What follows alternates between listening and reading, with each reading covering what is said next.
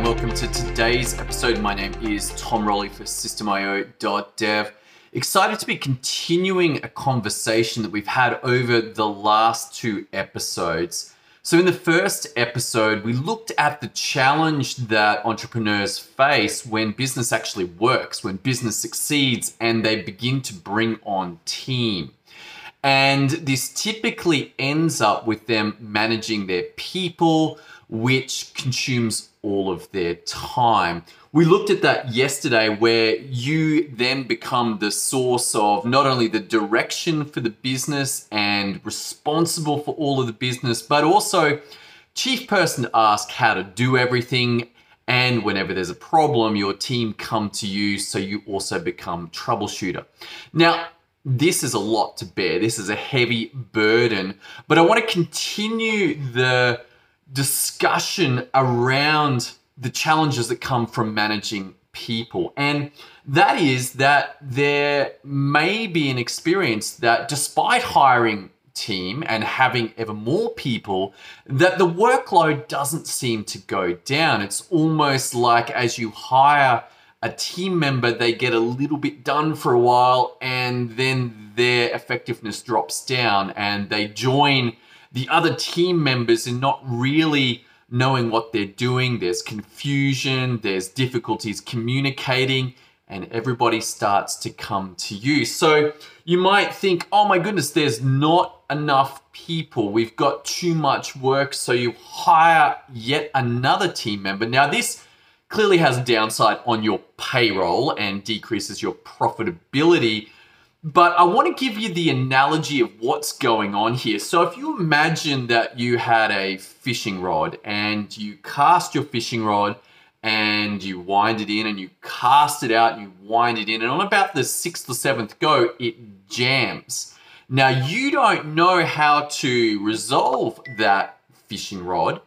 And so instead of working out how to fix it, because it's pretty difficult to fix, you're like, I don't really know I need to go fishing. I need to catch more fish. What I'm going to do is go and buy another fishing rod. And this one now you get to cast and then you get to cast and you wind it in, you cast it and you wind it in.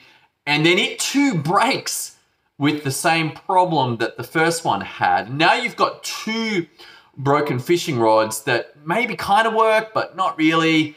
And so you're like, oh my goodness, I need to go fishing. I need to catch some fish. What I'm going to do is go and buy another fishing rod, even though you've already got two. And unfortunately, you have to keep paying for these two.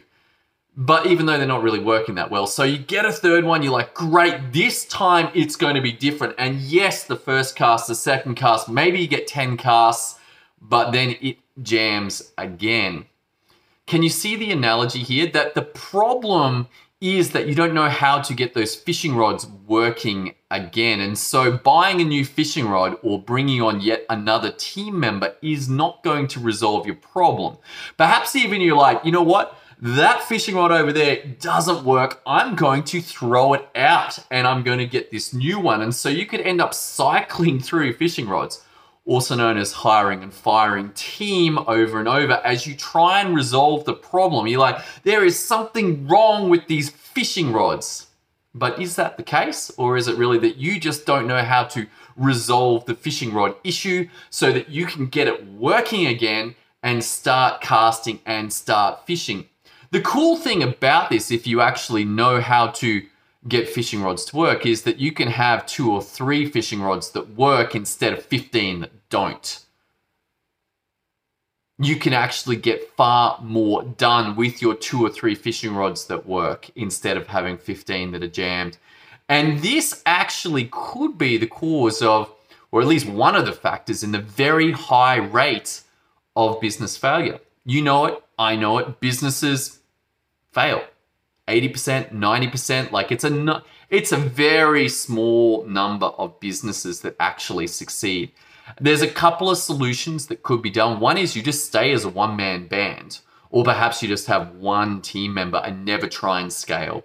But those that are after more, those that are after a business that will sell at a high valuation, or you're looking for the freedom that that income can come in. You know that a business beats property, beats stock market if you could just get it to operate without you. And so you hunting that down, you start to scale, bring on people, but then you run into the broken fishing rod problem. So this this is a challenge for you. What I want you to consider is are you solving the right problem? Buying a new fishing rod, hiring a new team member when your current team members are not working that effectively, or you recognize that you're solving all their problems, that you have to tell them what to do, you're wondering when they're going to grow up. You must recognize the actual problem. That managing people should only be done after you have the instructions done. And this begins with you as the entrepreneur. If you are unwilling to follow the instructions that hopefully you created, then you're going to have a very hard time getting your team to do it. You're just not in integrity.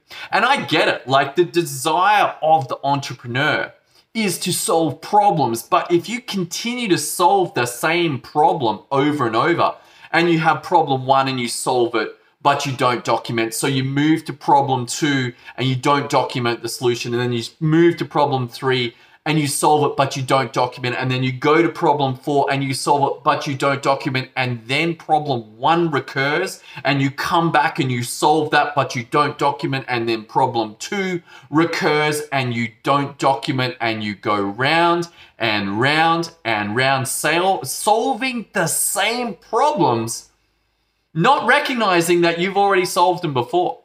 This is also known as continually putting out fires.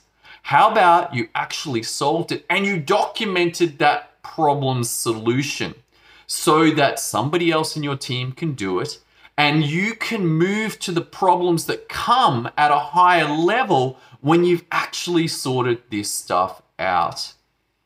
This is a mindset shift that must occur for you to be able to scale, to realize those dreams of not only systemizing this business and either selling it at a valuation that is awesome. You're like, oh yeah, that was a great valuation. Or you choose to take the ongoing profits as the owner, as a reward for having set up this enterprise. Because after that, then that frees you up to go again. I'd like you to consider that the, the first business is the hardest. You systemize your first business, then your next one is a whole lot easier. And this is why serial entrepreneurs can go again and again and again. Once they've got that first one dialed in, boom, they're away. A lot of those processes that they used in the first one will come directly across to their second business, their third business, their fourth business. The first one is the hardest. If you need some help with this, head over to systemio.dev. Love to help you and look at what is going on for you specifically in your business, head over there, systemio.dev. Thanks for tuning in today, and I look forward to continuing this conversation about the power of systems and processes in business. I'll see you then.